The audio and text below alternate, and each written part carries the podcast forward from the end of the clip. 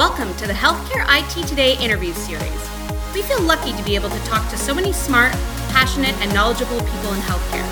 Now, we're taking our favorite interviews and sharing them with you. So sit back, relax, and enjoy perspectives on the world of health IT.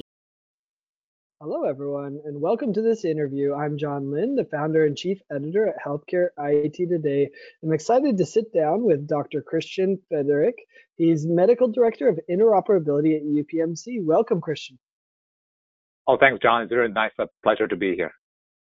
Yeah, so I'm excited to dive into our topic today around ADT solutions and the, all the great work you're doing there. But before we get in there, can you provide some background on UPMC and your role and maybe some of the biggest challenges you're facing? Yeah, so for those who who are not familiar with our integrated uh, delivery network, we are a 20 billion non-for-profit organization with uh, many hospitals across um, Pennsylvania, um, New York, and Maryland, Western Maryland, but also internationally. Um, and uh, in addition to our 40 plus academic and community hospitals, we have about 700 outpatient sites. From an electronic health record perspective, we are client hosted, and most of our hospitals are on Cerner Millennium, uh, although our Pinnacle uh, hospitals have EpicCare, and they also run EpicCare on the ambulatory side. And uh, some of the smaller hospitals have other electronic health records, and so interoperability is, is very important for us. Um, we have early on partnered with uh, uh, our HISP vendor, Secure Exchange Solutions, that is a provider of our, our direct messaging uh, to improve our interoperability. And we are also the founding member of Clinical Connect HIE, which is Western Pennsylvania's health information exchange. It's really been a privilege to work at UPMC. I joined the organization in 2008. Um, and uh, I have been serving as a director of uh, interoperability for the past uh, two years. Strategically, some of the biggest challenges for us from an interoperability perspective is uh, really to enable seamless data exchanges uh, within UPMC, within all our hospitals and clinics and post-acute care providers, and also also in the region with uh, other health systems um, and our uh, referring uh, providers.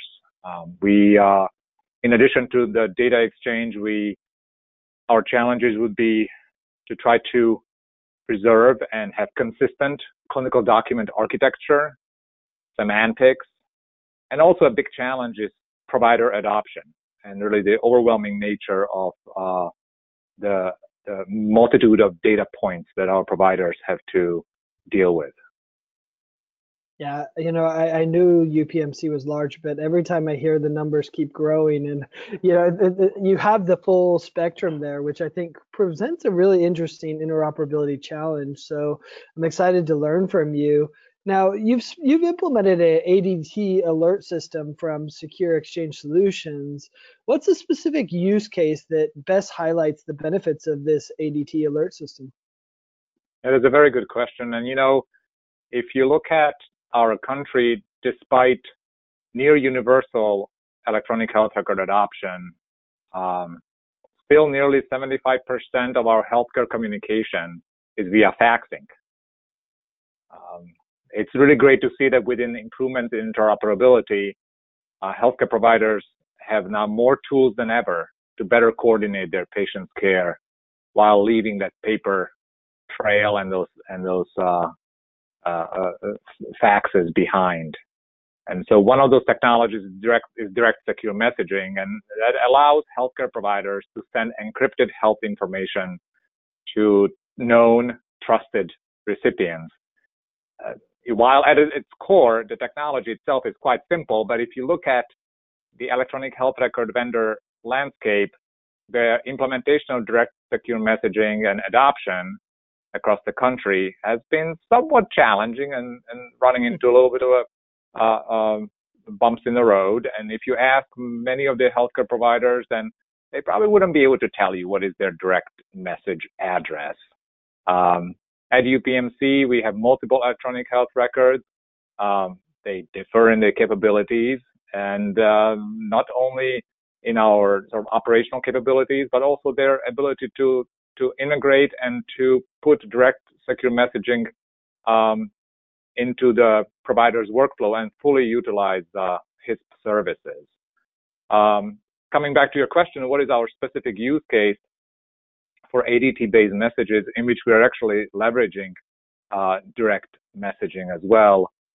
We had partnered early on with UPMC Health Plan, uh, which now has about 3.5 million members across Pennsylvania, and specifically to help our colleagues in the inflammatory bowel disease uh, patient-centered medical home. Uh, that is a specialized clinic for patients with Crohn's disease and ulcerative colitis. And so it is crucial for them to be in the know and coordinate the patient's care when that person comes to the emergency department or gets admitted or discharged. And so I, I recall speaking with um, the team, and they, they one of the examples they brought up for me was was a patient that they they, they took care for about two years. It was a 34 year old patient um, with Crohn's disease who had a recent dental procedure, developed uh, pain, swelling, and redness in her face, came to the emergency department, was discharged home, but then eventually returned and was admitted. And unfortunately, the, the patient did not have a primary care physician. Um, thanks to the fact that we had implemented our ADT-based messaging to this, uh, to our inflammatory bowel disease patient-centered medical home, the clinic care manager was notified as soon as the patient checked in to the emergency department and also the time of when the patient was admitted um, and then discharged. And then really what it helped with was not only to contact the patient early, reinforce the treatment plan that was put in place after the patient was discharged, arrange for a very early follow-up with the uh, Crohn's disease specialist in the clinic, and also to find a primary care physician. Uh, sometimes the patients with with uh, who are perhaps younger and they have maybe one illness maybe feel reluctant to to also see a primary care physician, perhaps seeing it as a redundancy when they're already seeing a specialist for that illness. And so, in this specific example, I, I think this was a win for us. Um, even though thankfully not many of the patients get admitted and come to the emergency department, but this ADT-based messaging system has been working very well for our IBD clinic. That's a great example. And I think it's interesting because UPMC, in many ways, is almost a microcosm of the healthcare industry as a whole, with disparate systems across disparate care uh, locations, whether it's the acute care, whether it's home care, whether it's ambulatory, and, and then the payer, of course, as well. Uh, and being able to communicate between them, it, it seems like that must be an important strategic benefit that direct messaging uh, and you know these ADT solutions provide. You know that unfortunately the only thing better than it is fax, or and obviously it's not better. it's just been around longer, right? Is that how you see That's it? I mean, true. Is it a strategic benefit to the organization to be able to bridge these disparate systems within UPMC?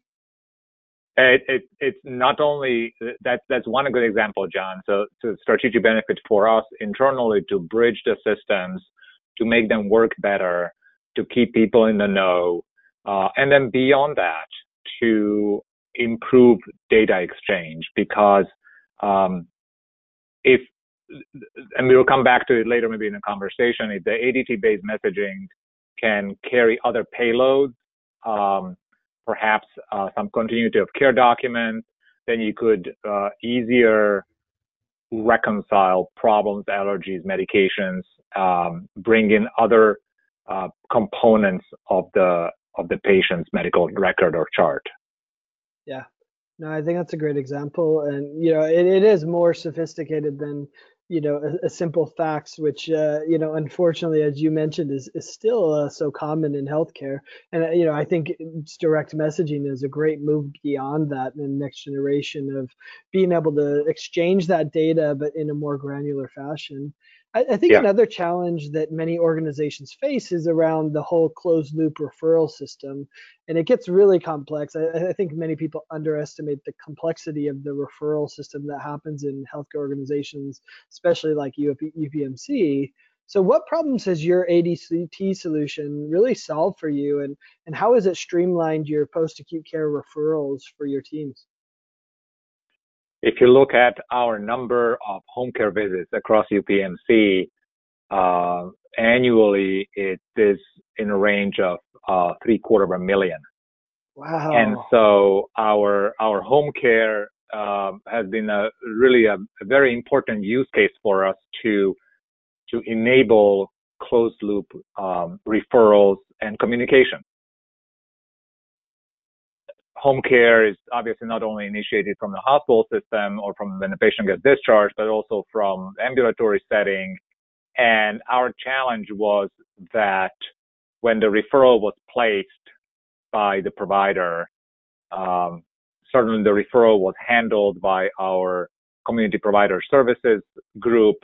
Um, and then once a home care agency was selected based on the patient's preference, um, to to communicate this in a timely and efficient manner back to the referring provider was a challenge. And um, SES has been a, a, great partner for us to uh, get this off the ground. And now, when uh, an ambulatory care provider in, in, uh, is placing a referral to home care, simply uh, the referral would go to our community provider services team. A, a home care agency selected, and then we're able to send the referral electronically and then notify the primary care physician as well of where the patient or which agency the patient was referred to, which then really helps with communication, uh, being able or to know uh, what is the post-acute care uh, provider and who's a new team member, uh, if something changes with the plan of care, uh, to keep everybody uh, in the loop.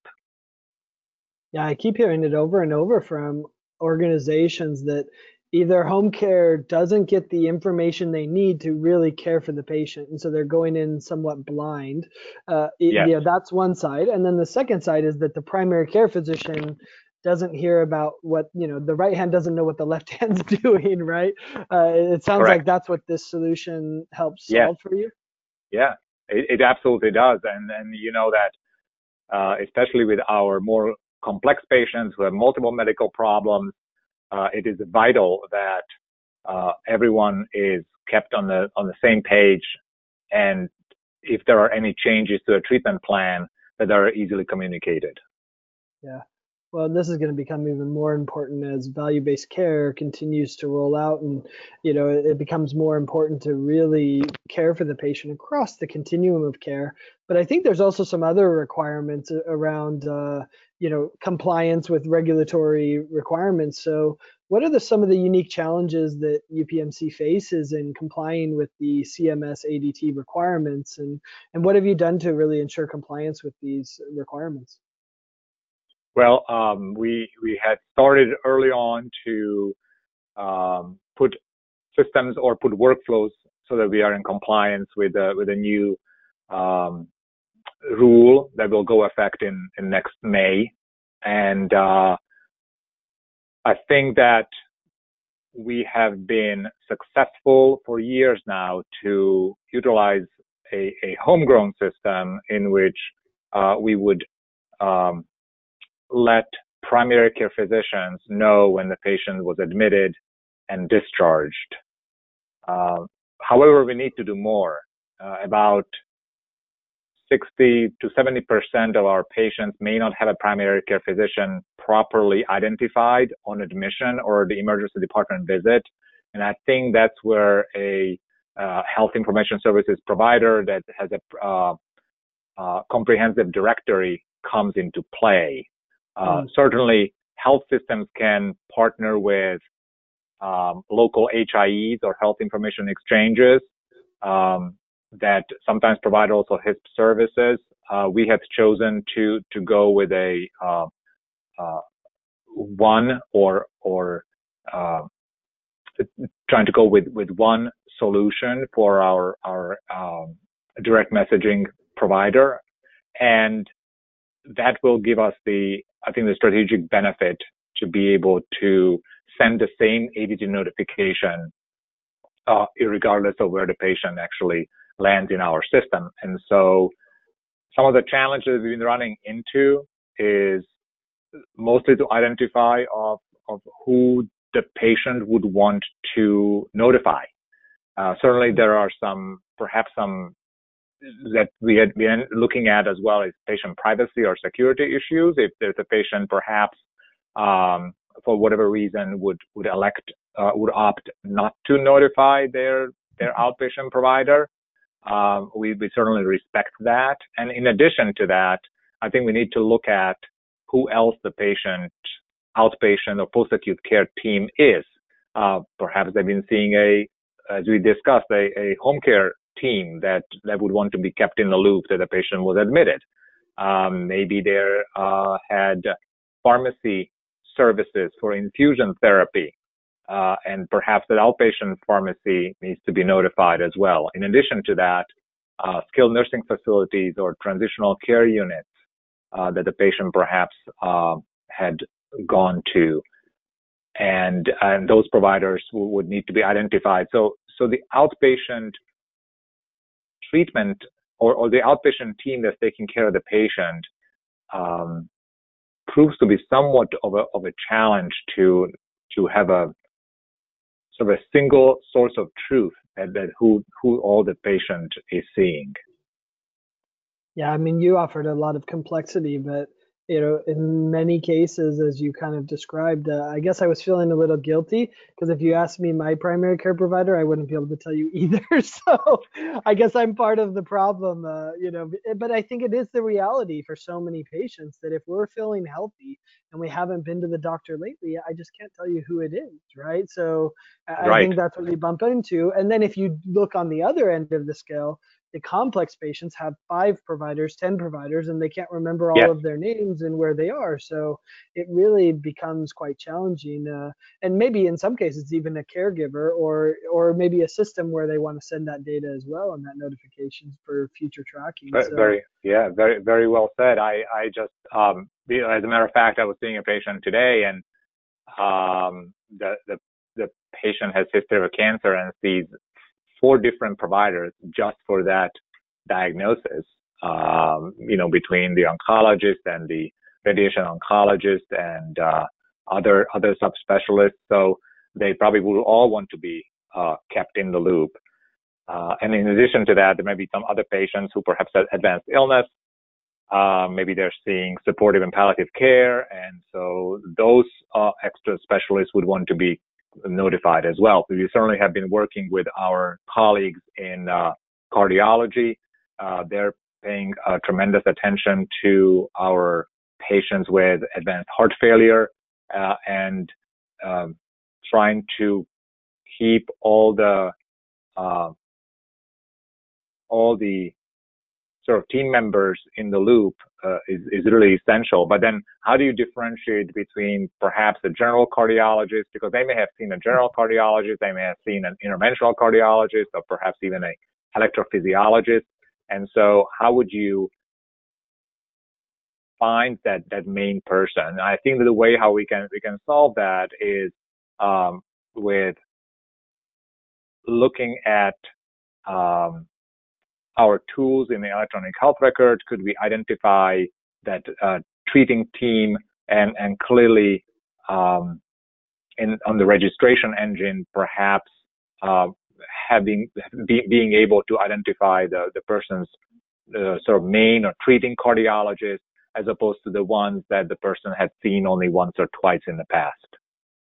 Yeah, and as you bring up, the patient may not want some of those providers to know about it. I know a lot of psychiatric patients that are very yeah. concerned about medical discrimination, as they call it, or you know, eh, you know, not wanting some of that information to be shared uh, because of how they've been impacted in the past. So, you know, and, and, then what's interesting is, you know, you kind of espoused a single source solution rather than best of breed that, you know, has been a topic of IT discussion for forever. Uh, so it's interesting that you you're you're espousing the single source, but imagine in a best of breed trying to facilitate that type of granular communication across multiple providers and not screwing it up uh, makes a good case for your suggestion of a single single source, a single truth, as you said.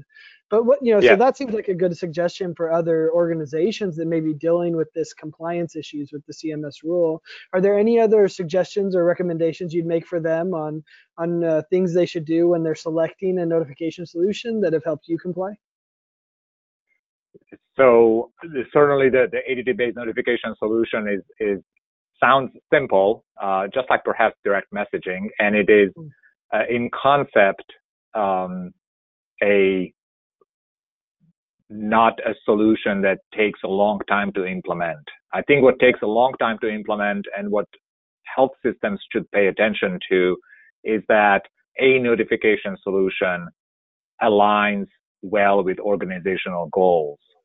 Mm. Um, it is important to identify those organizational goals early on, and it shouldn't be that the goal is just to notify someone. Um, designing a project plan and then carrying on a project plan, working with all the stakeholders that will be impacted by the notification is crucial. From a provider's perspective, what's, what's really important is that notifications align with uh, and fit with clinical workflows and that notifications are, are also meaningful. And what I mean by that mm-hmm. is if you if the provider is is receiving an alert that will contain the patient's demographics and perhaps a diagnosis and maybe um, the facility where the patient was registered in, um, that will probably provide very little context. And so if we if the, all the stakeholders are able to agree on what are the key data points that should be transmitted to the provider we are sending the alert to, that that's going to be leading to a more successful implementation of the ADT-based notification system. And then finally, uh, it is important to evaluate the performance of the system. And I'm not talking only from a perspective that um, if the health system is facing a perhaps an accreditation visit, and that's when we are looking at and dusting off all the systems and and seeing uh, our notifications actually working for us or not. Um, but I think that one of the goals of notifications is to coordinate care and actually see does it does it help. Uh, coming back to to the example of our inflammatory bowel disease patients at a medical home, uh, we we reach out to the clinics uh, periodically and uh, and then ask is it is it working for them and what what's not working and what what can we make actually better how can we help them to get the alerts in their in their workflow and make the alerts work for the clinic as opposed to against them I think that highlights the key to a successful project in healthcare, aligning with the strategic goals of the organization, otherwise you won't get anyone's time, and aligning with the clinical workflows, otherwise you won't get the doctor's attention. So yeah, I think you described it perfectly. yeah. Yeah, that's great. Well, you know, I, think it's great, you know, that you, you know, you're complying with, of course, the CMS rule, and that's pushing some things forward in a good way. Are there any other things you're you're looking at doing with your notification? Are there any use cases beyond the CMS requirements that you're planning at UPMC? We are we are very excited about our capabilities and uh, being able to send out uh, these notifications.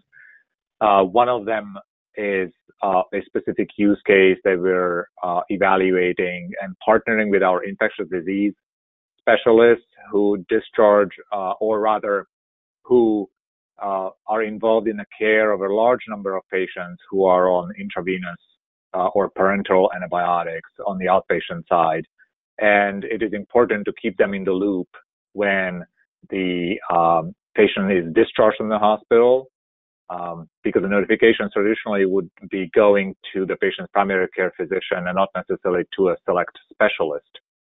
Um, additionally, additionally, we are also looking at how can we best uh, partner with our uh, referring uh, area hospitals emergency departments and send them closed loop communications when they um, see a patient who suffered uh, a traumatic injury and that patient is referred to UPMC for further care.